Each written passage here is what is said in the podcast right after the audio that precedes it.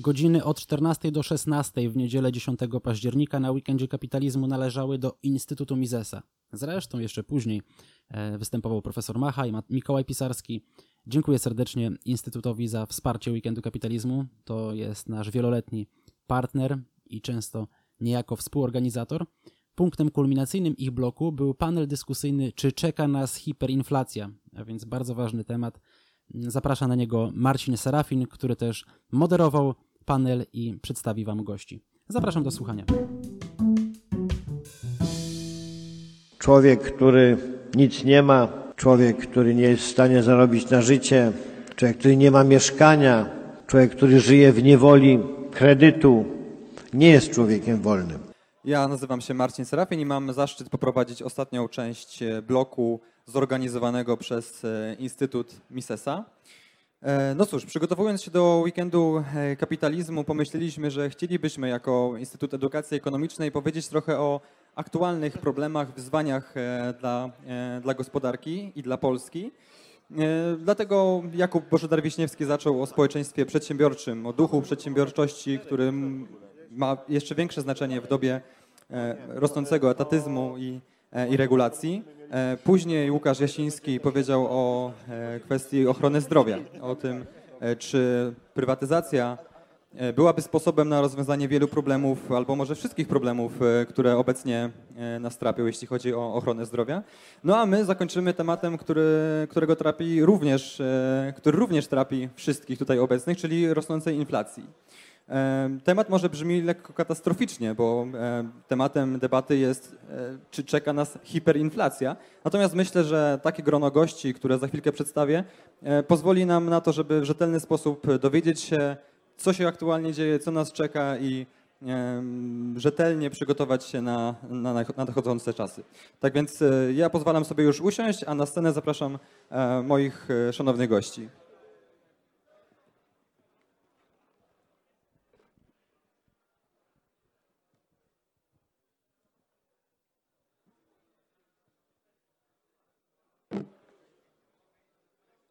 Bardzo dziękuję panom za przybycie na dzisiejszą debatę.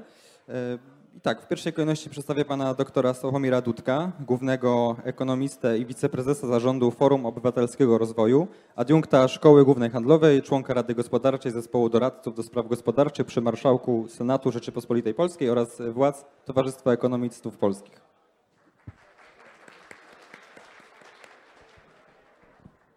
Doktor Tomasz Wyłuda, doktor ekonomii i finansów, specjalizuje się w anomaliach rynku kapitałowego, wykładowca Uniwersytetu Opolskiego, gdzie wykłada m.in. bankowość, zatrudniony w sektorze bankowym na stanowisku dyrektora Biura Doradztwa Inwestycyjnego.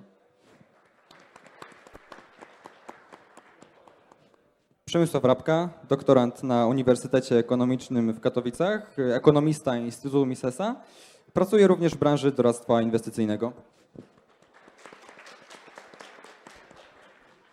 Oraz Adrian Zwoliński, adwokat, doktor nauk ekonomicznych w Kolegium Nauk o Przedsiębiorstwie Szkoły Głównej Handlowej, ekspert Konfederacji Lewiatan do spraw rynków finansowych, analityk Instytutu Dubojma w obszarze ekonomii i prawa gospodarczego państw rozwijających się.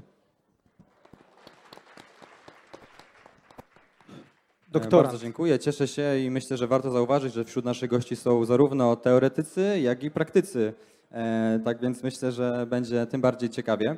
A cóż, ja nie przedłużając, chciałbym już e, oddać głos naszym e, gościom, nawiązując oczywiście do aktualnych, bieżących wydarzeń. Rada Polityki Pieniężnej kilka dni temu podniosła stopy procentowe.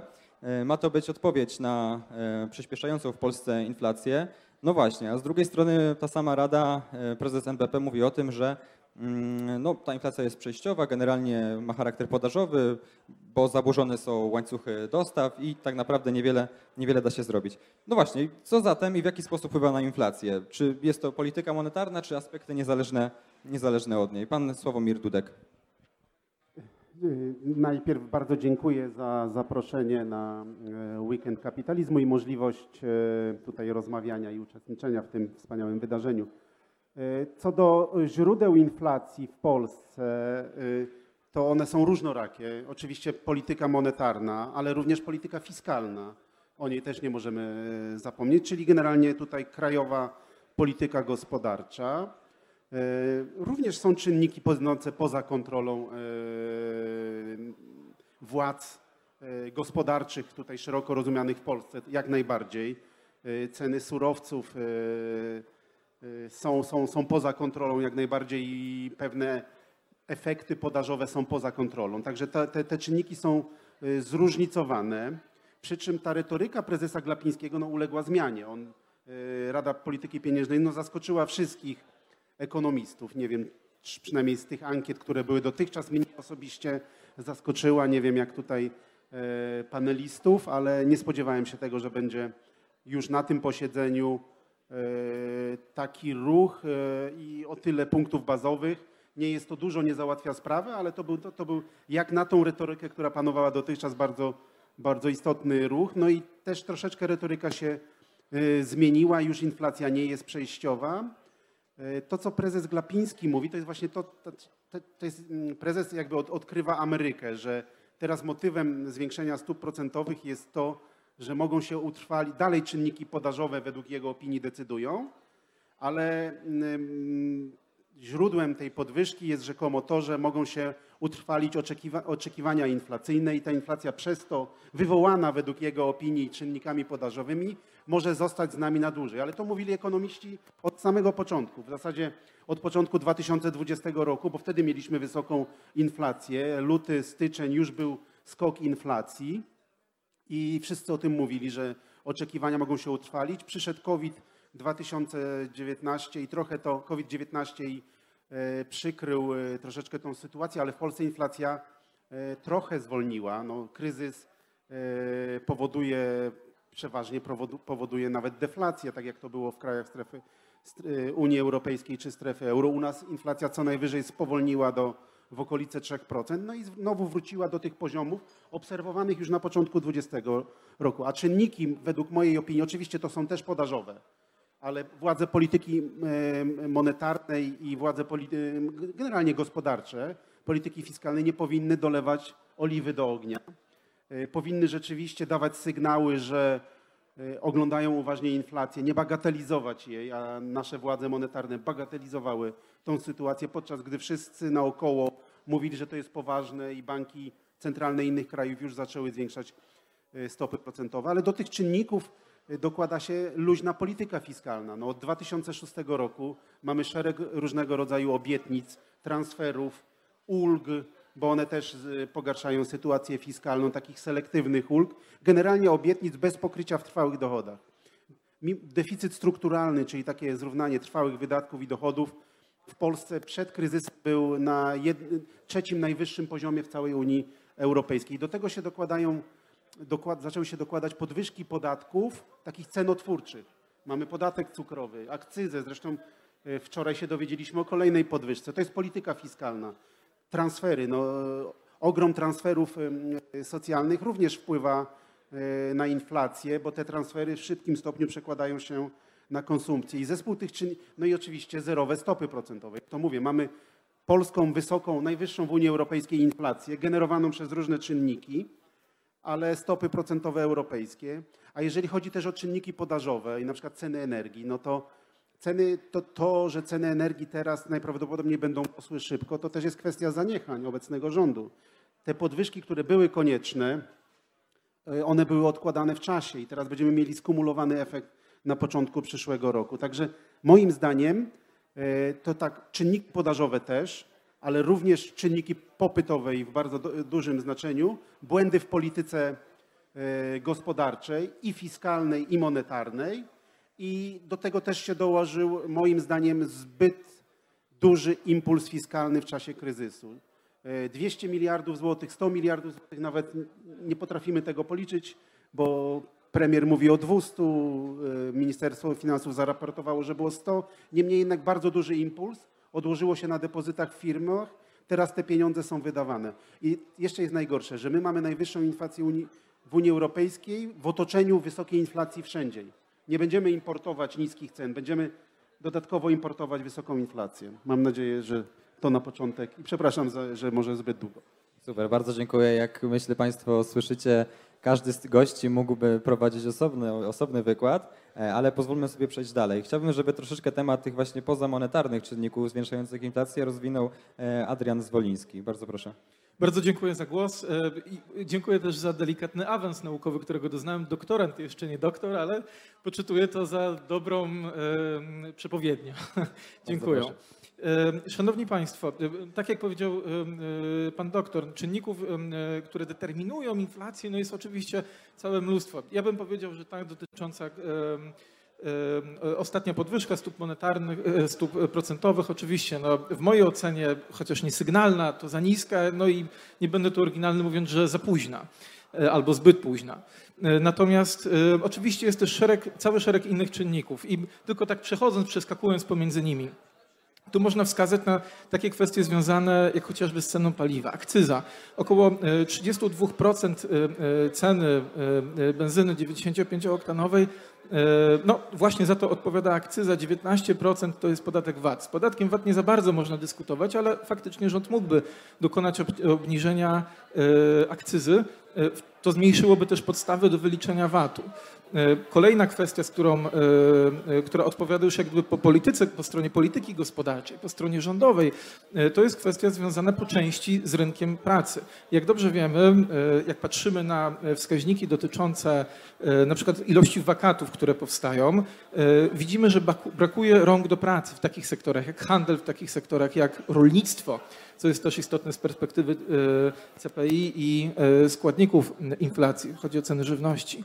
E, I brakuje tych rąk do pracy. Z drugiej strony widzimy, że po, e, po danych ZUS-owskich widzimy, że wzrasta liczba e, imigrantów, którzy podejmują się tej pracy, ale to jest za mało. Powinniśmy zliberalizować przepisy dotyczące przepływu ludności. Mamy obywateli Indii czy obywateli Wietnamu. Wietnam no, zaprzyjaźniona z nami tak nawet po części i kulturowo społeczność międzynarodowa czy e, Ukraińców, których e, mamy bardzo wiele, bo stanowią ponad połowę osób pracujących imigrantów, ale powinniśmy te przepływy osób chcących pracować, ponieważ brakuje rąk do pracy, a nie muszę chyba tłumaczyć, z czym się to wiąże, bo wiąże się to de facto wtedy ze wzrostem cen w tych sektorach, liberalizować i zwiększać. No tutaj yy, mogę tylko, kończąc ten wątek, mogę tylko powiedzieć, że ostatnio wyszło chociażby takie badanie, które wskazuje, że yy, Ukraińcy odpowiadają za około 13% wzrostu gospodarczego w latach 2013-2018 w Polsce. I można sobie wyobrazić, co by było, gdybyśmy nie mieli e, tego wsparcia dla naszej gospodarki. E, kolejna kwestia, e, którą można podjąć, to w ogóle szeroko rozumiane zmiany podatkowe. Między czerwcem 2018 a 2019 rokiem zmieniono około 1 trzecią prawa podatkowego w Polsce. Bardzo dużo w bardzo krótkim czasie. No, Yy, przedsiębiorcy w 2015 roku poświęcali około 269 godzin na obsługę swoich zobowiązań podatkowych. Teraz wzrosło to ponad 340 yy, godzin. Oczywiście, że oni sami tego nie robią, muszą to zlecać, jest to outsourcing, w związku z tym są to yy, dodatkowe koszty. Nie wspomnę tutaj o takich kwestiach jak opłata cukrowa, nie wspomnę tutaj o Nowym Ładzie, który też się pewnie pojawi, który również będzie czynnikiem proinflacyjnym, zwłaszcza jeśli chodzi o usługi. I kończąc e, właśnie, e, szanując to, że mamy ograniczony limit czasu, e, pojawiają się też inne zagadnienia, które, które należałoby mieć z tyłu głowy, jak chociażby płaca minimalna. To, w jaki sposób płaca minimalna wpływa na bardziej czy mniej jest czynnikiem proinflacyjnym, jest oczywiście przedmiotem sporów, ale z badań mniej więcej wiemy, że w jakimś stopniu zawsze wpływa i chociażby po pewnym czasie, czyli potrzebujemy w zależności od tej podwyżki płacy minimalnej e, czasami może nawet kilku lat, żeby odczuć te proinflacyjne skutki. W związku z tym jest tak, że e, pewne zmiany gospodarcze czasem wyglądają e, niczym ten clown Pennywise z twórczości Stephena Kinga. Na pierwszy rzut oka e, wyglądają właśnie jak clown, jako coś przyjemnego i zabawnego, ale później zamieniają się w horror, żeby tak tylko streścić czy sparafrazować to, co mógłby powiedzieć klasyk, że co widać i czego nie widać. Więc to są takie aspekty, które trzeba mieć na uwadze, kiedy mówimy właśnie o tych czynnikach poza sensu stricte monetarnych. Super, bardzo dziękuję. E, Przemku, no właśnie, chciałem Ciebie zapytać, czy inflacja ma charakter podażowy, czy jednak też pewne aspekty monetarne tutaj miały, miały znaczenie? Myślę, że już moi przedmówcy tutaj w dużej mierze wyczerpali temat w, w tym temacie, ale dopowiem jeszcze tak, że czy ta inflacja ma charakter popytowy czy podażowy? Myślę, że oba czynniki tu występują, ale ten charakter popytowy inflacji, te czynniki popytowe pchające inflację w górę są moim zdaniem trochę niedoceniane. Od razu powiem, że chodzi mi tutaj o czynniki popytowe płynące nie tylko wynikające z działań polskiego rządu, nie tylko wypływające z Polski, ale także e, są to czynniki popytowe, że tak powiem, globalne, międzynarodowe.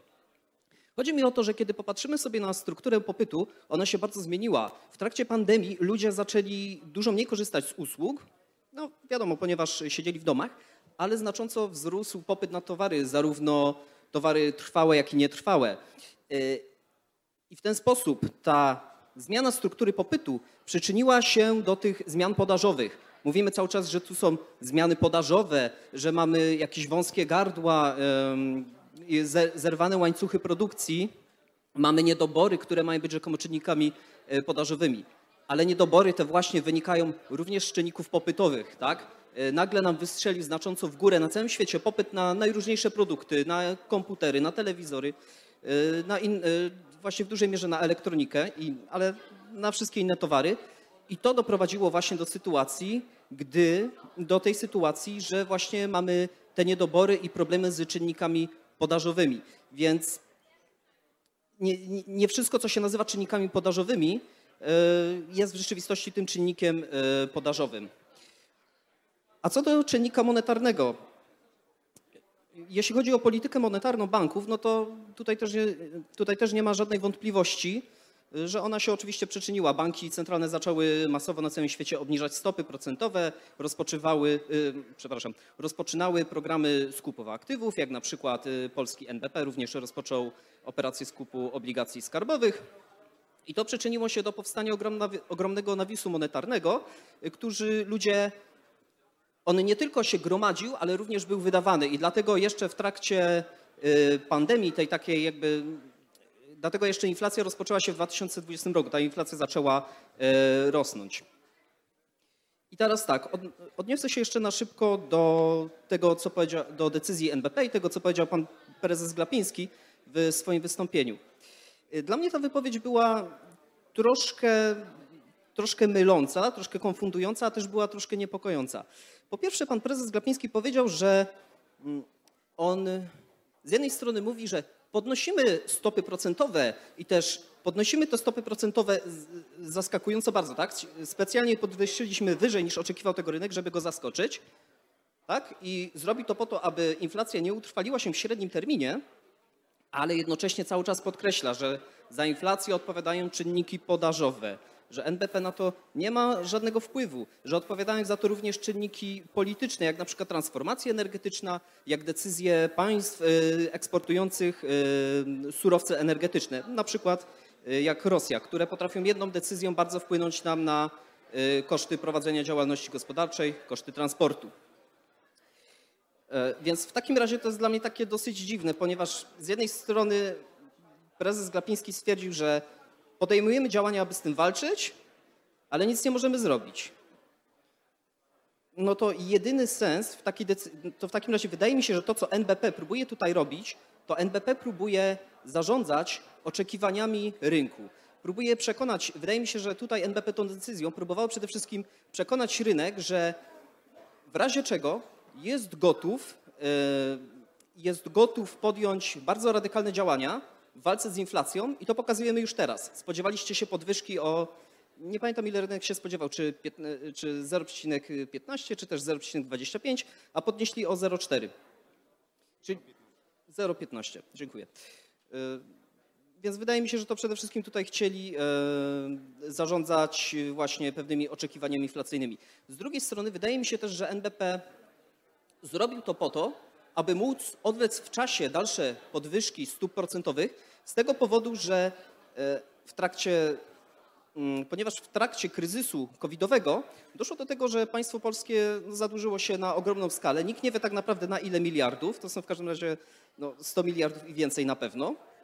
Dodatkowo ludzie również bardzo się zadłużyli. Zaciągnięto ogromną ilość kredytu hipotecznego, tak?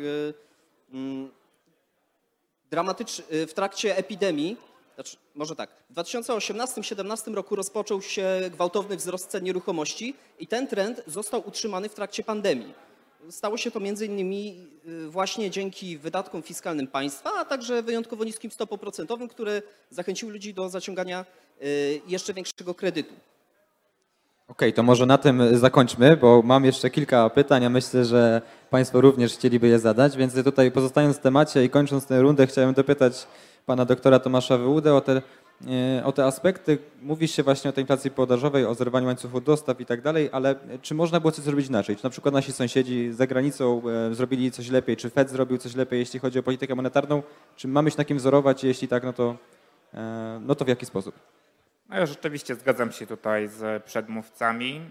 Inflację mamy przede wszystkim wywołaną czynnikami e, podażowymi, mamy zaburzone łańcuchy dostaw i w naszym regionie banki centralne podnoszą już dynamicznie stopy procentowe. E, Polska, Czechy, Węgry, tam jest od 1,5 do 2% e, główna stopa procentowa. U nas niedawno podniesiono do 0,5, więc stosunkowo niewiele.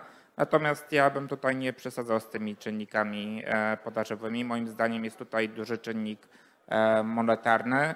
E, nadrukowano bardzo dużo pieniędzy, mówi się o luzowanie ilościowe, ale tak naprawdę moim zdaniem efekt jest taki sam jak przy dodrukowaniu pieniędzy. Z jednej strony jest to sposób na redukcję właśnie zadłużenia państw. Państwa w ostatnim czasie bardzo mocno się zadłużyły, a banki centralne obniżając e, stopy procentowe, e, podwyższając cenę obligacji, ułatwiają rządom uplasowanie tego długu. Tak naprawdę efekt jest taki sam jak przy dodruku pieniądza. I teraz będzie szukanie winnego, kto jest winny tej inflacji. I chciałbym zauważyć, że w ostatnim pół roku bardzo mocno wzrosły ceny bitcoina, właściwie w ostatnim roku ale wzrosły też e, tutaj zapotrzebowanie na energię elektryczną. Widzimy na całym świecie znaczne wzrosty cen surowców energetycznych i być może teraz Bitcoin będzie obwiniany jako taki kozioł ofiarny e, o problemy energetyczne. Bitcoin zużywa już e, więcej energii niż cała Polska, więc być może ktoś przy, komuś przyjdzie na pomoc, a być może coś warto by było tutaj zrobić z tym Bitcoinem, aby no, tak dużo energii e, nam e, nie zżerał. Chciałbym tutaj zwrócić jeszcze uwagę, że Rada Polityki Pieniężnej ma wiele e, możliwości redukcji inflacji. Część właśnie działań banków centralnych wywołuje inflację. Tutaj oprócz tego druku pieniądza w postaci luzowania ilościowego można też wspomnieć o niskich stopach procentowych, które napędzają kredyty, i też widzimy na pewno po rynku nieruchomości, wszyscy z nas pewnie tutaj patrzymy na rynek nieruchomości, co się tutaj e, dzieje. Niskie stopy procentowe powodują, że rosną ceny nieruchomości przy ujemnych, realnych stopach procentowych, czyli stopach procentowych po inflacji. Ludzie szukają jakiegoś miejsca na schowanie się przed e, tą wielką inflacją i widzimy, że na lokatach bankowych nie da się zarobić, więc szukamy jakichś innych opcji na przykład w nieruchomościach i w ten sposób pompujemy bańkę na przykład na rynku nieruchomościowym. E, rozbijamy różnego rodzaju procesy gospodarcze, więc zdecydowanie tutaj reakcja mm, rząd, Rady Polityki Pieniężnej czy reakcja monetarna jest e, wskazana. Super, bardzo dziękuję. E, mam pytanie, czy któryś z panów chciałby jeszcze coś dodać do swojej wypowiedzi, uzupełnić albo odnieść się do pozostałych osób? E, jeśli nie, to. Tylko okay. jedną rzecz, e, bo e, rzeczywiście te, mamy czynniki podażowe istnieją, tu się zgadzamy. Tylko pamiętajmy, inflacja jest wynikiem podaży i popytu. Czyli tylko, że te czynniki podażowe, pytanie, czy one są przejściowe i krótkotrwałe. Bo jeżeli by były krótkotrwałe, no to rzeczywiście nic, nie musimy nic robić, bo podaż wróci do popytu. Tylko my jednocześnie popyt mocno stymulujemy w Polsce, mocno. Transferami, polityką e, monetarną i pamiętajmy, u nas wszystkie kraje e, mają podobne czynniki podażowe, podobne funkcjonowanie polityki monetarnej, ale tam inflacja mimo wszystko jest niższa. Szczególnie to było widać w czasie kryzysu. Ale wiele czynników podażowych zostaje w Polsce z nami na trwałe. Rynek pracy, o którym tutaj mówił e, pan Zwoliński, kryzys demograficzny najsilniejszy w Polsce. Brak rąk do pracy, już takie przyrosty migra- imigrantów jak z Ukrainy są niemożliwe do utrzymania w tej. Także to jest problem, że czynniki podażowe tak, w pewnym zakresie, ale popyt, y, one zostaną z nami na dłużej i czynniki popytowe i monetarne też powinny być dostosowane. E, Bardzo dziękuję w ogóle, że podjął Pan ten temat, dlatego że to było moje drugie pytanie. Chciałem właśnie wyjść od takiej sytuacji, gdzie e, ma, mówimy, że wracamy już, e, przechodzimy, to spowolnienie gospodarcze jest za nami, trwała e, odbudowa gospodarki po pandemii będzie, będzie się wzmagać i, i generalnie możemy zapomnieć o tym, co, o tym, co było. E, no i właśnie, i czy czeka nas zagrożenie tego, że ta inflacja jednak nie będzie przejściowa, że właśnie te e, te, te, te e, powiedzmy oszczędności, które e, zgromadziły gospodarstwa domowe, które są na rekordowym poziomie, też mogą w przyszłości przełożyć się na, e, na, na, na wyższą inflację. Jak panowie to widzą, jakbyście się tego odnieśli? Może po kolei teraz, e, a chyba, że pan może dokończy swoją No to wypowiedź. dokończę wypowiedź. E, Mi się wydaje, że już dużo tutaj w naszych wypowiedziach zasygnalizowaliśmy. Tutaj pan powiedział o nawisie monetarnym, no to są te oszczędności. On nie został jeszcze, ten nawis monetarny, on musi gdzieś znaleźć ujście. E, Będzie, on będzie pchał inflację w najbliższym okresie, e, plus rząd zapowiada cały czas stymulowanie popytu, e, czego do końca nie rozumiem. Brakuje surowców, widać brak rąk do pracy, wzrost gospodarczy za chwilę przekroczy 5%, a rząd dalej chce jakieś impulsy stosować i ratować gospodarkę. To jest dla mnie niezrozumiałe, ale mamy rok wyborczy, czyli będzie stymulowanie. A jeżeli chodzi o czynniki podażowe, rynek pracy zostaje z nami na długo i brak do rąk do pracy to będzie czynnik długookresowy. Transformacja energetyczna, e, dostosowanie cen energii zostaje z nami e, na długo. E, Wychodzenie z tych impulsów fiskalnych i dookoła wysokie ceny, tego nie wiem, czy zostaną na długo, ale na pewno w średnim terminie to wszystko z nami zostaje. Ja w zasadzie nie widzę czynni- czynników, które mogłyby powodować, żeby ta inflacja mogła spowolnić. Jedyne co, to okresowe efekty bazy statystycznej.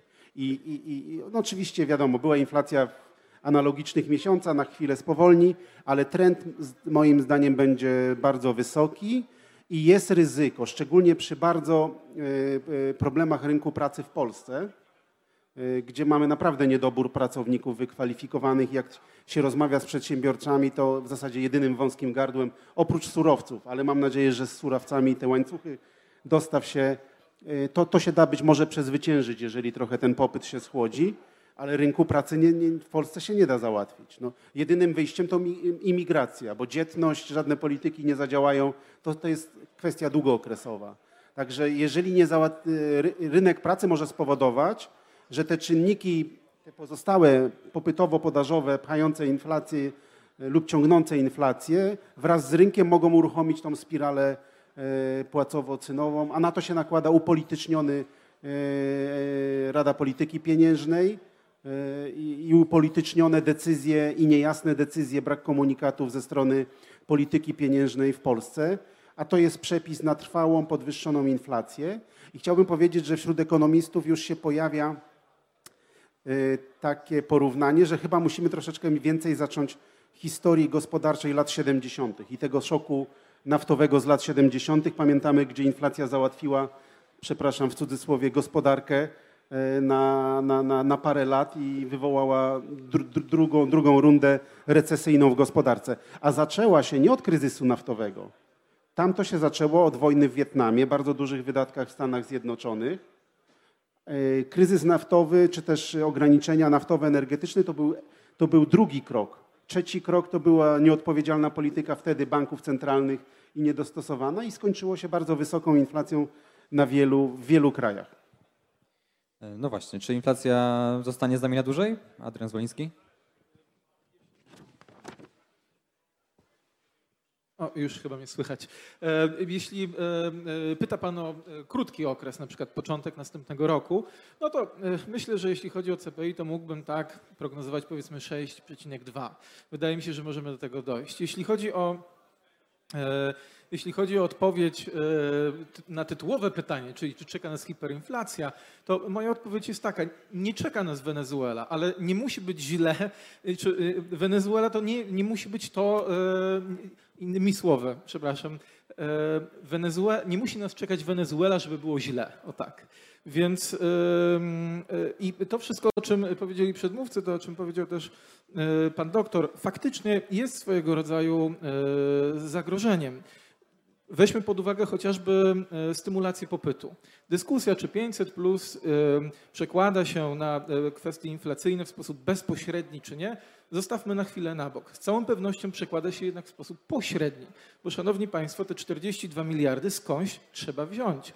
I te 42 miliardy wydawane rocznie będą generowane prawdopodobnie, między innymi mówię, ponieważ te wydatki są też i inne, nie tylko związane z 500, ale będą generowane przez nowe daniny lub też przez poszerzanie obecnych danin, czego kwestie związane z akcyzą plus 10% na wino, e, piwo i, e, i wódkę od przyszłego roku, i plus 5% do 2027 co roku jest tego powiedzmy przykładem. Więc pewne kwestie, pewna stymulacja nawet w sposób pośredni przekłada się na, e, może przekładać się na inflację, bo po prostu te pieniądze skądś trzeba na ową stymulację brać. Bardzo dziękuję. E, pan doktor Tomasz Wyłuda, czy inflacja mało hamuje, czy jeszcze zostanie z nami na jakiś czas? E, moim zdaniem dopiero przyspiesza. Do, na początku e, przyszłego roku będziemy mieli w okolicach 7% inflację tą konsumencką. Prognozy na przyszły rok, średnia z wielu tam prognoz to jest 5,5%. Ja takie widziałem, więc to jest bardzo dużo. Czy zostaje z nami na długi okres czasu, to zależy, co zrobi tutaj też e, Rada Polityki Pieniężnej, co zrobią rządy poszczególnych krajów. Generalnie powinna się obniżać, ale 100% pewności na pewno nie będziemy mieli. Ważne jest, żebyśmy my personalnie się e, na taką możliwość e, przygotowali. Jeżeli mamy 7% inflację, to żeby obronić się przed inflacją, musimy znaleźć e, jakieś lokatę kapitału na 8,6%, bo tyle jest e, właśnie, na taką, taką lokatę trzeba sobie znaleźć, biorąc pod uwagę podatek Belki, żeby ochronić się przed inflacją. 8,6%, żeby tylko ochronić się przed inflacją, żeby nie stracić na wartości e, pieniądza. I to jest bardzo ważne. Oczywiście podwyżka stóp procentowych niewiele tutaj da, z 0,5 do 1, dalej to będzie e, bardzo duży e, problem, ale rządy również mogą zadziałać od strony e, fiskalnej, żeby tutaj wspomóc troszeczkę inwestorów i nas przed ochroną przed inflacją. Na przykład podatek Belki został wprowadzony w 2002 roku na 2-3 lata, żeby no, tak przeczekać Został już z nami 20 lat, więc e, mój taki gorący apel, żeby jednak e, ten podatek znieść albo przynajmniej ograniczyć na przykład do 500 e, tysięcy złotych albo do 100 tysięcy złotych, żeby no, przynajmniej część społeczeństwa się tutaj uchroniła. I tutaj było też taki postulat, żeby wprowadzić dochód gwarantowany. To też tutaj chciałem się do tego odnieść, czy się stoi, czy się leży, 1500 się należy. Ja postuluję, żeby każdy mógł sam sobie zrobić dochód gwarantowany oszczędnością i pracą i żeby rząd nie pobierał podatku belki, żeby każdy mógł sobie zaoszczędzić, taki właśnie sobie dochód gwarantowany sam zrobić. Super, bardzo dziękuję. Jak najbardziej zasłużone brawa. Tak, nie ma nic tak trwałego jak tymczasowa polityka rządu, prawda? E, Przemku, no to jeszcze Ciebie bym poprosił, jak Ty to widzisz? Czy rzeczywiście inflacja już zaraz sobie pójdzie, czy może jeszcze, jeszcze chwilkę z nią będziemy musieli walczyć? E, ja również myślę, że ta inflacja z nami zostanie i to nawet gdyby, nawet gdyby tutaj wszystkie rządy polskie, Bank Centralny Polski podjęli działania jak najbardziej właściwe, to jednak pewne czynniki globalne, zagraniczne, one dalej będą nam towarzyszyć i one będą tę inflację pchać e, w górę. I tak, też myślę, że ta inflacja z nami zostanie, tym bardziej, że no tak jak już było wcześniej powiedziane, nie ma nic bardziej trwałego niż tymczasowa polityka rządu. I tutaj myślę, że nie mam nic do dodania. Niedawno Nuriel Rubini powiedział, że obecnie państwa znajdują się w pułapce długu. Ja się z tą opinią całkowicie zgadzam. Y, rządy teraz oczywiście nie będą chciały podnosić stóp procentowych i będą starały się wywołać wyższą inflację, aby zdewaluować dług. Myślę, że jest to bardzo prawdopodobny scenariusz. Jest, myślę, że jest to droga, którą rządy mogą próbować iść. Y, jeszcze tak, Inna rzecz, która będzie pchać, która, od której zależy to, czy ta inflacja z nami pozostanie, to wydaje mi się, że jest to też kwestia lockdownów na świecie.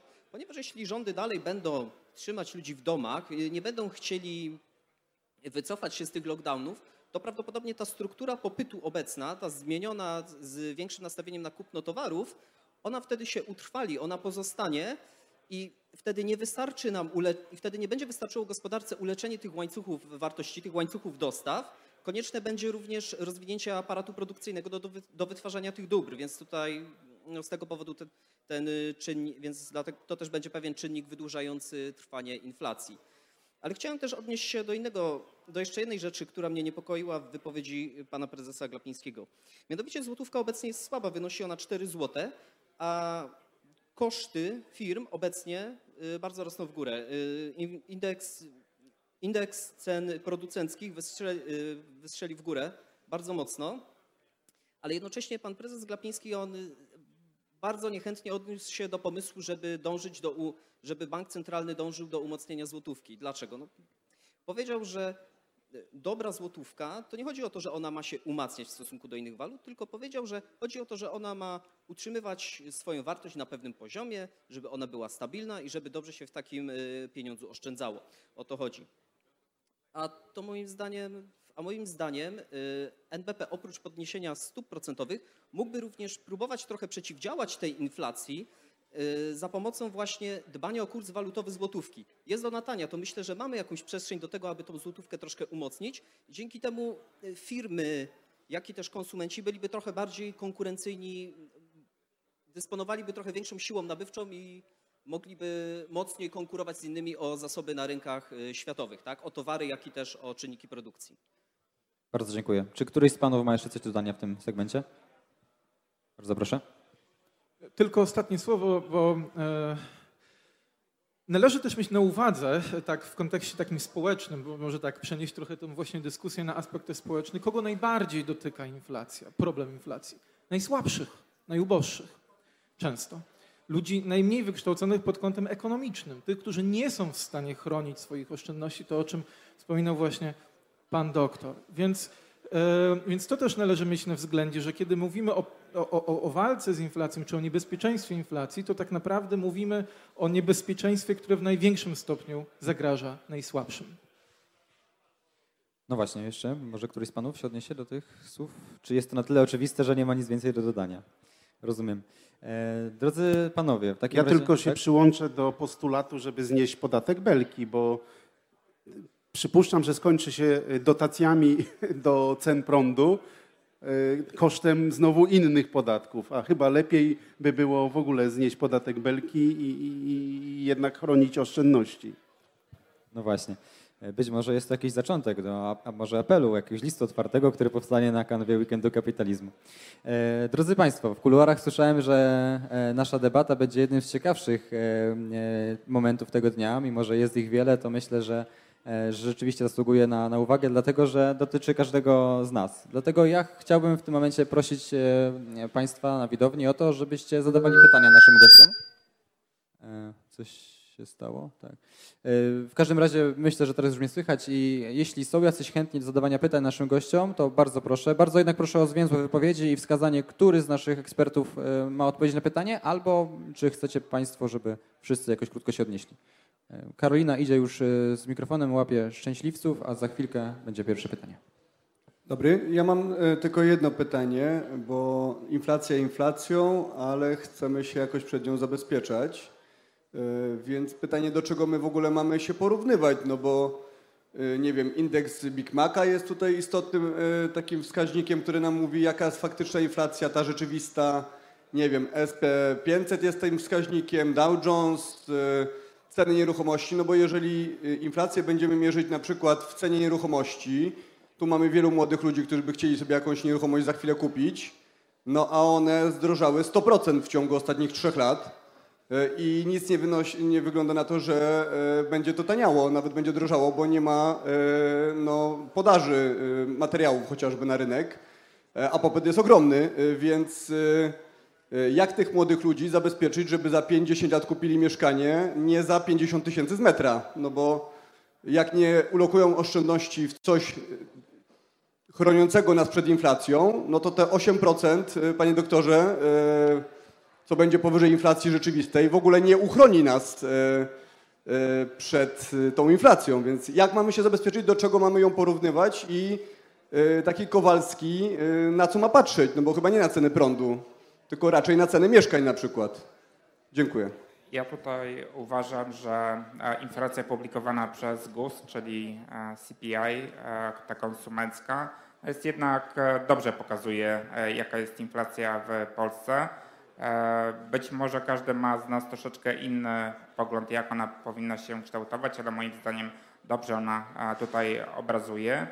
Jak się przed nią bronić? Na pewno nie trzymać środków w denominowanych w e, złotówkach, w złotym.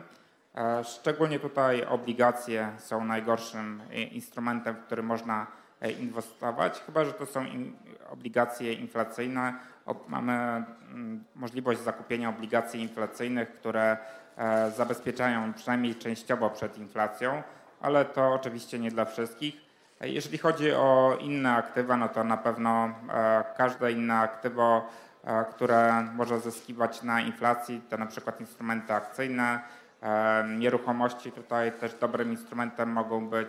Jeżeli spodziewamy się, że inflacja będzie krótkoterminowa, możemy zrobić sobie zakupy na przykład na zapas, a- ale to e, raczej, raczej e, nie polecam. Ktoś z panów jeszcze ma jakiś złoty środek? dobrze głosować, tak żeby te władze dobrze wybierały władze monetarne i władze, które zajmują się polityką gospodarczą. Niestety problem jest taki, że ciężko się uchronić e, teraz przed inflacją. Zgadzam się tutaj z moim przedmówcą, że ta inflacja konsumencka przez GUS, e, no ona jest mimo mamy też inflację liczoną przez Eurostat, taki wskaźnik HICP i, i, i jest on podobnie liczony jak we wszystkich krajach, ale pamiętajmy, to jest tylko koszyk konsumpcyjny. To jest to, co wsadzimy do swojego miesięcznego budżetu usług i dóbr. On nie obejmuje cen mieszkań. Poza tym każdy z nas ma inny koszyk. Ktoś, kto ma dużo palący samochód i często dojeżdża, no to ma i dużo zużywa prądu, no to jego inflacja może być już dzisiaj 10%. Yy, To, to, to, to rzeczywiście nie uwzględnia to cen mieszkań. No i niestety wywoływać presję, wywołać, bo rząd na razie dopala do tej inflacji, tak? Proponuje program, w zasadzie ten mieszkaniowy program, e, to jest taki subprime z 2008 roku, który jeszcze dopali, dopali ceny mieszkań i, i, i nam. Zamiast deregulować podaż mieszkań i bariery związane z pozwoleniami, to rząd dokłada do popytu. Polski Ład to jest też dołożenie do popytu, także Kolega po- podał tutaj instrumenty i aktywa finansowe, a ja mówię, średnioterminowe to wybrać takie władze, które wybiorą dobre władze monetarne. Jasne. Pan e, Adrian albo pan Przemysław, coś jeszcze mają? Nie jestem w stanie właściwie dodać o wiele więcej. Była mowa o obligacjach e, indeksowanych inflacją, była mowa o rozsądnych wyborach. Też e, faktycznie to jest trudna sytuacja. No, też em, takim rozwiązaniem pod kątem aktywów w niektórych przypadkach mogą być inwestycje alternatywne, na przykład powiedzmy rynek sztuki, który jest posegmentowany, niekoniecznie to musi być 40 tysięcy złotych. E, Natomiast to z kolei wymaga wiedzy e, i z kolei wymaga czasu, aby tą wiedzę zyskać. Więc, e, więc faktycznie e, no, to nie jest łatwa sytuacja, a wiele więcej niż panowie wcześniej nie dodam. Przemku, pokiwałeś głową, gdy była mowa o e, subprime'ach. Czy e, zgadzasz się z tym faktycznie? Jakie jest twoje spojrzenie na sytuację? Tak, właśnie sam chciałem o tym powiedzieć, ale już tutaj doktor Dudek ukradł mi wypowiedź, więc tylko siedzę tak. Okej, cieszę się, że jest taka jednomyślność. E, No cóż, czy ktoś jeszcze ma pytania? E, Tak, witam. E, Pytanie chciałbym skierować do pana Sławomira. Przede wszystkim serdecznie podziękować to, co pan, za to, co pan robi. E, Obserwuję pana na Twitterze, e, pana różne wywiady na YouTubach, e, także szapoba, jednym słowem. Mam takie pytanie, ponieważ obstawiam sobie jakiś scenariusz, w którym przewiduję, że dług publiczny, który jest ukrywany w PFR-ze i przez BGK, może doprowadzić do sytuacji, że spekulanci e, na świecie będą chcieli e, zaatakować polskiego złotego. E, No i niestety NBP jedyne wyjście, jakie będzie mogło zrobić, to podbijać teoretycznie stopy procentowe, ale no, będą też w pułapce związanej z tym, że dług publiczny wystrzeli do góry. E, jakby pan Sławomir mógł się ustosunkować e, do tego, jak pan widzi, czy taki scenariusz jest e, możliwy? Bo według mnie dzisiaj waluty obce wcale nie są jeszcze drogie i mogą być dużo, dużo droższe. To jest pierwsze pytanie. Bardzo proszę. Dziękuję najpierw za ten wstęp. Bardzo mi miło i że, że, że, że mogę to robić i będę robił to dalej. Y, A co do pytania drugiego, to y, rzeczywiście y, mamy problem, może nawet nie tyle co z ukrywaniem, choć to jest ukrywanie, w cudzysłowie bym powiedział, bo całe szczęście, że jesteśmy w Unii Europejskiej, z której chyba jednak chcą nas wyprowadzić ale cała wiarygodność e, fiskalna, przejrzystość znaczy, mm, e, wisi na włosku Unii Europejskiej i tego, że musimy raportować do Eurostatu.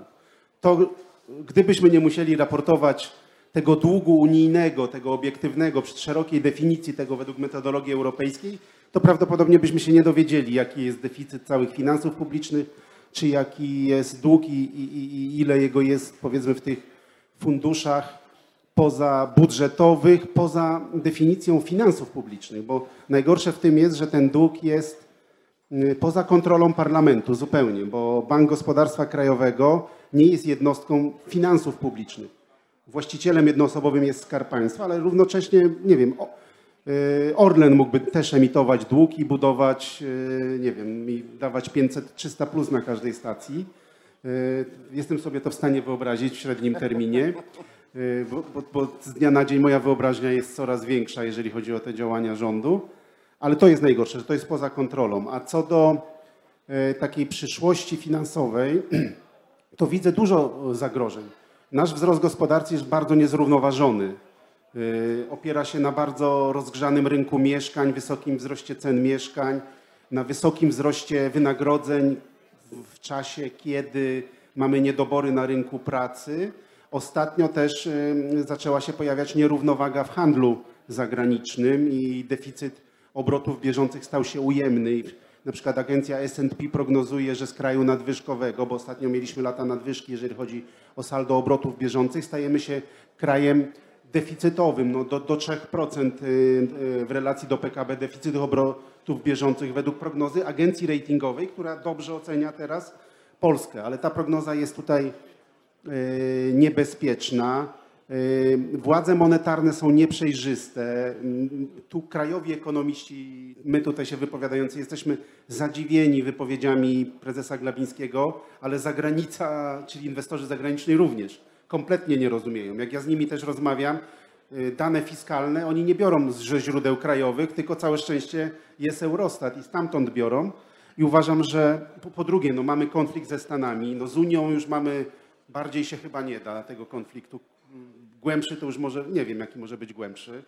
Y, Z Czechami jest pewnego rodzaju nieprzejrzystość. Trzyma nas tylko wzrost gospodarczy. Rzeczywiście inwestorzy inwestują też w wzrost gospodarczy, ale on jest na razie na sterydach, pompowany. Yy, Prognoza S&P, znowu wrócę do agencji ratingowej. Premier Morawiecki się chwali właśnie tą prognozą, że oni zwiększyli powyżej 5 w tym i w następnym roku, ale już nie zauważył, że na 24 S&P prognozuje zjazd do 2,2, prognozę polską, bo to wynika z kryzysu demograficznego i z problemów demograficznych. Także, no i do tego dokładają się te wszystkie konflikty, brak e, jakości rządzenia, brak e, niezależności sądów. Przypomnę kiedyś, że były ataki na walutę, ale wtedy deficyt obrotów bieżących w Polsce wynosił 7%. No, stan rozwoju naszej gospodarki był zupełnie inny. Rzeczywiście teraz jesteśmy na dużo wyższym poziomie. Nie porównujmy się do Grecji. Yy, aczkolwiek analogia jest taka, że mamy partie, politycy są teraz populistyczni i walczą na obietnice. To jest podobieństwo do Grecji sprzed 30 lat. Ale no, gospodarczo y, jednak mamy tą siłę. Sektor prywatny całe szczęście istnieje, chociażby w przemyśle. Przemysł przetwórczy, który uratował nas w kryzysie, on jest w większości y, prywatny. Gdyby odjąć Orlen, który w ogóle nie eksportuje i jakieś takie spółki zarządzane przez państwo, no to 99% to jest prywatny, silny sektor, dosyć zróżnicowany, nie ma dominującej branży, to jest nasza siła, ale polityka gospodarcza, możliwość tego deficytu na rachunku obrotów bieżących może powodować niestabilność e, e, waluty, może powodować. Ale na razie to jest takie w długim okresie, wszystko zależy od decyzji polityków gospodarczych i mam nadzieję, że rząd nie, nie będzie szalał przed tymi wyborami, jednak się to troszeczkę unormalizuje, bo, bo, bo, nie, bo ryzyko jest. Pamiętajmy, jesteśmy krajem, który jest skonfliktowany no niemal ze wszystkimi. Także perspektywa inwestora zagranicznego to jest w tej chwili tylko wzrost gospodarczy i siła gospodarka. Całe otoczenie jest postrzegane e, negatywnie. Dziękuję. E, Chciałbym teraz, jeżeli jest możliwość, jeszcze e, drugie e, pytanie odnośnie. Każdy mówi o tym, że rynek nieruchomości jest rozgrzany, tworzy się bańka. Wszystko jest wywoła- wywołane tym, że są niskie stopy procentowe i ludzie teraz alokują źle swoje środki. Ja widzę dokładnie analogię do tego, co się działo w 2007 i 2008 roku w Stanach Zjednoczonych. E, To, co się stało, że umożliwili branie e, kredytów osobom, które nie miały tej zdolności kredytowej, umożliwi osobom biednym i niewykształconym finansowo do wzięcia e, kredytów i Wydaje mi się, że skończymy tak samo. Ta bańka na nieruchomościach będzie trwała jeszcze 3, może 5 lat. I to niestety strzeli, bo teraz nie oszukujmy się, każdy mówi kupujmy nieruchomości na wynajem. Moje pytanie jest, kto je będzie wynajmował. Mamy deficyt pracowników i na razie ten rząd, który obecnie rządzi, no niestety nie kwapi się do tego, żeby można było e, ściągać pracowników e, z innych krajów. No jest po prostu deficyt e, siły roboczej, więc obawiam się, że że to będzie powtórka po prostu ze Stanów Zjednoczonych z 2007-2008 roku. To jest smutne, ale prawdziwe. Jeszcze dosłownie jedno słowo. Mawia się, że pomnikami e, kryzysów są najwyższe budynki, są, są stawiane najwyższe budowle. Chciałem przypomnieć, że w Polsce chyba w tym momencie w Warszawie jest jeden z najwyższych e, budynków w Europie. Dobrze, bardzo dziękuję. To panowie, troszeczkę mówiliśmy o tym kryzysie z 2008 roku, o subprime'ach, ale czy może jeszcze ktoś z was chciałby się odnieść do tego zagadnienia, które mówił nasz słuchacz? Ja tylko na początek powiem, że y, jest pewna analogia rzeczywiście, bo bardzo dynamika kredytu hipotecznego jest bardzo duża. Ona w tym sensie jest może subprime'owa, że y, ten, te wzrosty wynagrodzeń, ta sytuacja gospodarcza jest krótkookresowa, y, ona nie jest do otrzymania w długim okresie. Ten, te y, wszyscy analogie nawiązują do tej gwarancji wkładu własnego, tego z Polskiego Ładu. Aczkolwiek to nie jest do końca kredyt ninja, bo tam będzie sprawdzana zdolność kredytowa. Yy, I nawet większa, bo to jest tylko gwarancja wkładu, a nie danie wkładu, ale na, oczywiście więcej ludzi, o, którzy ze swoją daną sytuacją, yy, zdolnością kredytową by się nie załapało, weźmie te kredyty i będzie więcej tych osób. Yy, Skala nieporównywalna, ale mechanizmy porównywalne do, do tych w Stanach Zjednoczonych. Ja również chciałem się odnieść do tego e, pytania. Rzeczywiście to jest główna cecha inflacji, że e, pieniądz musi być stabilny, żeby gospodarka działała dobrze. Przedsiębiorca, inwestor, każdy z nas musi wiedzieć, e, jaki jest koszt, jaki jest przychód i wtedy może podjąć racjonalną decyzję. Inflacja powoduje to, że nie wiemy, jakie są koszty, jakie są przychody. Jeżeli jest wysoka inflacja, to szukamy aby jakiegoś sposobu, żeby przed nią się ochronić. Nieracjonalnie alokujemy kapitał. Być może w taki sposób właśnie e, powstają e, bańki spekulacyjne i bańki mają to do siebie, że pękają, a po takim pęknięciu jest e, już wtedy okazja do zakupu, więc e, warto mieć to na uwadze. Czym większa bańka, tym większe pęknięcie. E, Panowie, jeszcze coś mamy do dodania? Czy możemy jeszcze pozwolić jednej osobie zadać e, pytanie? Bo widziałem, że wiele było rąk w górze. Może ktoś teraz z drugiej części widowni? Halo, halo, dzień dobry. E, Więc e, zakładając, że profesor Galapiński ma rację mówiąc o tym, że nie ma tak naprawdę wpływu na czynniki podażowe, czyli na ceny surowców, e, ponieważ tak naprawdę Chiny są największym popytowcem na wszystko, co jest na świecie, to podnoszenie stóp procentowych jest nieracjonalne, ponieważ zarażnie naszą gospodarkę. Więc pytanie, dlaczego od razu Państwo zakładają, że NBP ma jakikolwiek wpływ na to, co się dzieje w Polsce, jeżeli głównym winowajcą inflacji na świecie są właśnie Chiny i Stany Zjednoczone i ich polityka monetarna? Dziękuję. Dobrze, dziękuję. Tutaj też jeszcze może e, to pytanie skieruję do, do Przemka Rabki, nasz kolega instytutowy, dyrektor generalny Mateusz Benedyk, określany na Twitterze jako sadomonetarysta, właśnie mówił o tym, że być może podniesienie stóp procentowych o 0,5%, o 1% tak naprawdę nie zahamuje akcji, akcji kredytowej. Jak to, jak to Przemku widzisz też jeszcze jakby mógł się odnieść do, do pytania naszego widza? No więc y, tutaj z jednej strony było pytanie o rolę Chin w inflacji i Stanów Zjednoczonych w globalnej inflacji, a z drugiej strony tutaj jest pytanie o teorię ekonomii i o monetaryzm. Może zacznę tutaj od kwestii Chin. E, e, faktycznie, gdyby Chiny no, zmniejszyły ten swój popyt na zasoby, aczkolwiek nie uważam, że wzrost popytu idzie tylko i wyłącznie z Chin oraz tylko i wyłącznie z Ameryki, tylko te dwa, i tylko te dwa kraje mają znaczenie. E, generalnie ten zwiększony popyt no, idzie, ze, wydaje mi się, że to ze wszystkich albo ze zdecydowanej większości państw na świecie, które po prostu starają się pobudzać swoje gospodarki. E, tak więc nie sądzę, żeby same Chiny tutaj miały na to jakiś decydujący wpływ.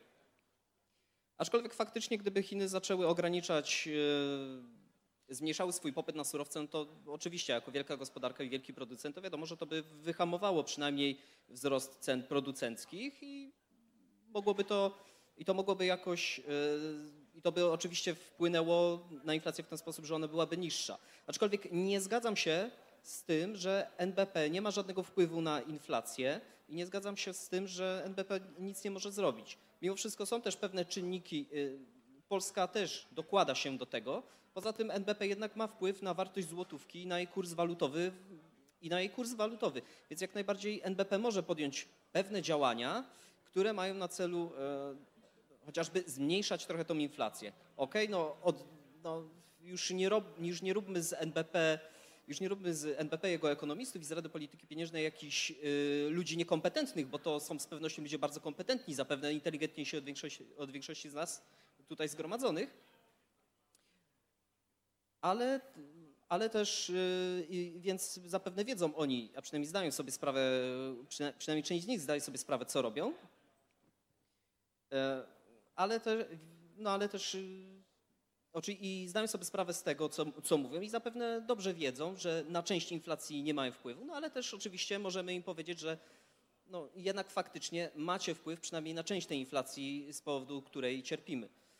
Y, natomiast tutaj do tego wątku monetarystycznego, który Marcin poruszyłeś, to właśnie sam się nad nim zastanawiam, czy faktycznie nie będzie tak, ponieważ y, jest trochę badań empirycznych, które pokazuje, że Skrajnie niskie stopy procentowe, blisko zera, a nawet negatywne, one wpływają, y, one bardzo negatywnie wpływają na zyskowność y, banków komercyjnych i faktycznie banki komer i faktycznie dynamika kredytu y, spowolniła wraz ze spadkiem stóp procentowych, więc tak faktycznie może być, że niewielka podwyżka stóp procentowych może niekoniecznie niewielka podwyżka stóp procentowych niekoniecznie doprowadzi do zmniejszenia inflacji. Może tak faktycznie być, ponieważ już pojawi się tutaj jakakolwiek lepsza zyskowność dla banków, no to one mogą stwierdzić szybko, musimy korzystać. Aczkolwiek też ważne jest, y, o którym banku centralnym mówimy, więc miałbym tutaj na myśli przede wszystkim y, Fed czy EBC. Dobrze, bardzo dziękuję. Pan Sławomir Dudek jeszcze chciałbym.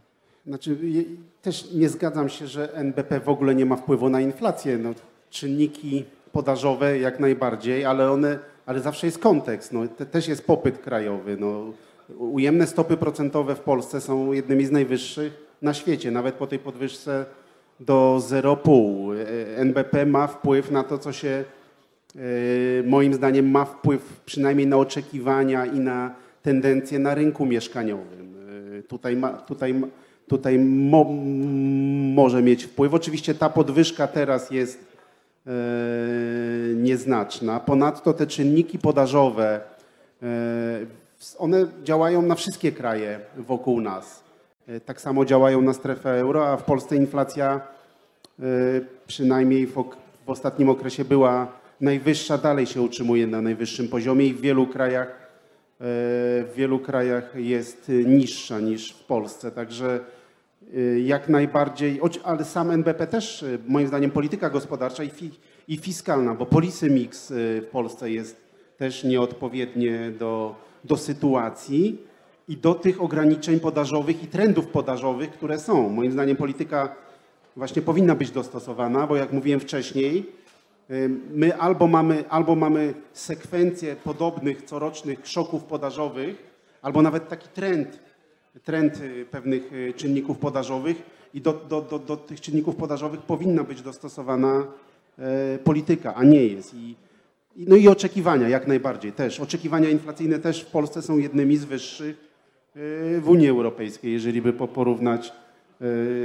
sondaże a w przeciwieństwie do innych krajów mamy największe problemy demograficzne. Jesteśmy jednym z najszybciej się starzejących społeczeństw. Dobrze, bardzo dziękuję. Widzę, że jeszcze jest e, last rąk na, na sali, tak więc jedno krótkie pytanie i krótka odpowiedź pana Adriana Zwolińskiego. Bardzo proszę, jeszcze jedna, jedna szczęśliwa osoba. Super, bardzo dziękuję. E, Zgib Łukasz, e, Pointer Capital. Ja mam takie pytanie, trochę się spóźniłem, być może rozmawialiście o tym wcześniej, ale jeżeli by liczyć inflację nie tylko w Polsce, ale też i w Stanach, według tych metod, to tak jak się liczyło jeszcze w latach 80., to my realnie mamy 15-20% inflacji, a nie to, co e, oficjalnie się podaje. I też pozwolę sobie nie zgodzić z tym, że RPP czy członkowie RPP to są kompetentni ludzie. Po niektórych wypowiedziach myślę, że no nie trzeba być doktorem ekonomii, żeby dostrzec, że to są małpy z brzytwą. I ja uważam, że to, co się obecnie dzieje, to jest naprawdę E, taka no, bezprecedensowa sytuacja. I czy wy jakby każdy z Was miał powiedzieć, ile Waszym zdaniem teraz wynosi tak naprawdę inflacja, a nie te 5,8, to byłbym wdzięczny. To rozpocznijmy zgodnie z obietnicą pan Adrian Zwoliński. Ja powiem bardzo krótko. No, oczywiście, że e, czy inflacja jest zjawiskiem, które jest na różny, czyli ogólny wzrost cen, nie mówimy o punktowym, a ogólnym, który jest na różny sposób kwantyfikowany. No już wspomnieliśmy o e, tym na poziomie e, Eurostatu, e, mówiliśmy o CPI, są też inne, chociażby przemysłowa. Trochę nie do końca rozumiem pytanie, bo powiem szczerze, że do, do, do, no tak jak właśnie powiedziałem, w zależności od tego, e, jaką metodę przyjmujemy i w jakim takim paradygmacie inflacji się poruszamy, taką odpowiedź można e, udzielić. Ja się zgodzę z tym, co e, wspominał pan doktor, zresztą panowie się zgodziliście, że w moim odczuciu też CPI w Polsce wyznaczane przez GUS stosunkowo dobrze oddaje te realia inflacyjne.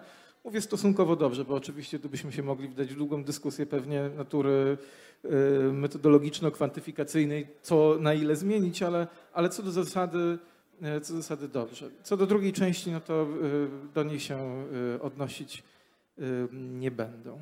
Dobrze, Natomiast to... jeszcze tylko taka adwocem może wcześniejszego pytania, to ja no też oczywiście się zgadzam z tym, że, że tak, NBP ma wpływ na, ma wpływ na bieżącą obecną sytuację.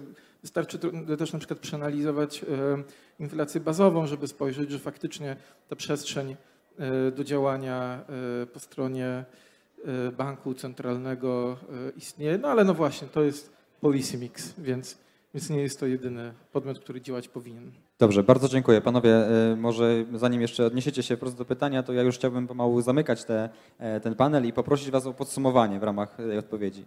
E, może spróbujemy odpowiedzieć na to pytanie, które było tematem debaty, czy czeka nas hiperinflacja. Co prawda już tutaj pan Reden Zwoliński powiedział, że nie, ale być może któryś z panów ma odmienne zdanie, chciałby coś więcej powiedzieć, albo po prostu podsumować obecną sytuację ekonomiczną w Polsce, inflację i, i to, co nas czeka. Tak więc e, może zaczniemy tym razem od pana doktora Tomasza Wyłudy. Jak wszyscy będą mówić, że nie, no to ja może powiem, e, że tak. Prawdopodobieństwo hiperinflacji jest niezerowe, więc w jakimś tam powiedzmy 100 czy tysiącletnim czasie na pewno hiperinflacja kiedyś będzie. Czy teraz będzie? Moim zdaniem e, nie będzie.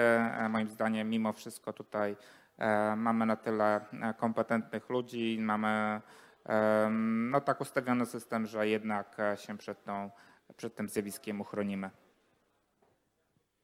Zacznę też od tego, jak mierzyć inflację, jaki pomiar. Rzeczywiście wskaźnik CPI jest za wąskim e, tą definicją inflacji. Rzeczywiście banki centralne powinny.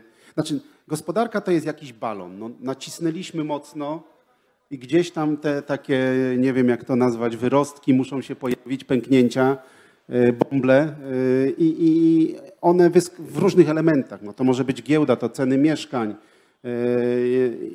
inne ceny i rzeczywiście już się mówi o tym, żeby banki centralne zaczęły w jakimś zakresie uwzględniać w celach inflacyjnych ceny nieruchomości. To o tym dyskusja już jest w ECB i, i na świecie. A co do hiperinflacji, oczywiście pytanie, jak ją definiować, czy tak podręcznikowo i historycznie. Mi się wydaje, że też ta, ta definicja powinna ulec zmianie, bo trudno sobie wyobrazić, chociaż no Wenezuela, Argentyna, tam, tam mamy wysokie wskaźniki inflacji, ale ja uważam, że 10% inflacja dla rozwiniętych gospodarek, dla Unii Europejskiej to już by było bardzo groźnie. I uważam, że grozi nam, że prawdopodobieństwo, że ta inflacja wyskoczy, też nie jest zerowe. Ja uważam, że grozi nam jakiś taki powtórka z kryzysu naftowego. On był nazywany kryzysem naftowym, ale to był kryzys inflacyjny de facto i też kryzys błędnej polityki, policy mix tak naprawdę. No jednak ten COVID to jest jakiś wyjątkowy fenomen i globalna reakcja, globalne drukowanie pieniądza. Jest jakiś ewenement w tej całej sytuacji globalnej. Jeżeli miałbym sobie gdzieś wyobrażać coś niekontrolowanego, co się może wydarzyć, to mamy wiele przesłanek.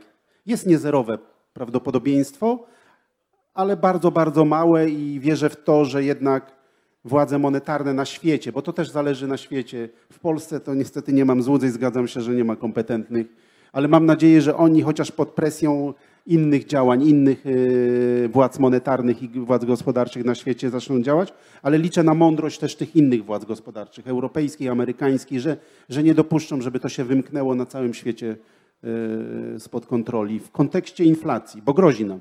I ten, ta debata w Stanach Zjednoczonych, wybitnych ekonomistów, która ter, teraz trwa, no przecież tam też się obawiają i Blanchard, i Summers dyskutują z innymi ekonomistami. Dziękuję. Tutaj też się zgodzę, że jest bardzo duże prawdopodobieństwo, że pozostaniemy, że przez dłuższy okres będzie nam towarzyszyć ta podwyższona inflacja. Natomiast co do hiperinflacji odpowiem tak. Wielokrotnie doświadczeni ekonomiści, inwestorzy prognozowali, że któryś system monetarny lub hiperinflacja wystąpią za 10 lat. Więc ja tak samo powiem, hiperinflacja za 10 lat. Mógłbym się powtórzyć, że nie musimy mieć Wenezueli, żeby mieć problem. W najbliższym czasie, niezerowe prawdopodobieństwo, ale w najbliższym czasie hiperinflacja problemem nie będzie, natomiast podwyższona tak. No i trzeba mieć świadomość, że wchodzimy w nową epokę długu, a nowa epoka długu będzie generowała nowe zagrożenia także na gruncie inflacji. Bardzo panom dziękuję jeszcze raz za dzisiejszą debatę. Mam nadzieję, że tutaj państwo zgromadzeni na sali jesteście nią usatysfakcjonowani. Ja mam nadzieję, że szybko pojawi się w internecie, bo była na tyle atrakcyjna, przynajmniej moim zdaniem, że warto byłoby, żeby dotarła do większej, większego grona odbiorców. A ja jeszcze zaproszę tylko taką, korzystając z autoreklamy, na stoisko Instytutu Misesa, gdzie można nabyć wiele ciekawych książek, które mówią nie tylko o aktualnych problemach gospodarczych, ale o historii ekonomii, historii gospodarczej, o tym, jak te same błędy powtarzamy, przerabiamy kolejny raz, tak więc myślę, że takie ponadczasowe podręczniki również tam możecie zdobyć. No i oczywiście musimy dbać o edukację ekonomiczną przyszłych pokoleń, również takie produkty tam na Was czekają.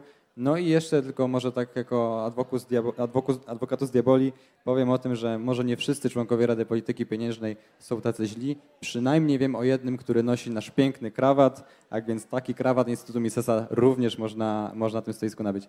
Bardzo, bardzo jeszcze raz dziękuję. Dziękuję zgromadzone tu Państwo i no i przekazuję mikrofon dalej.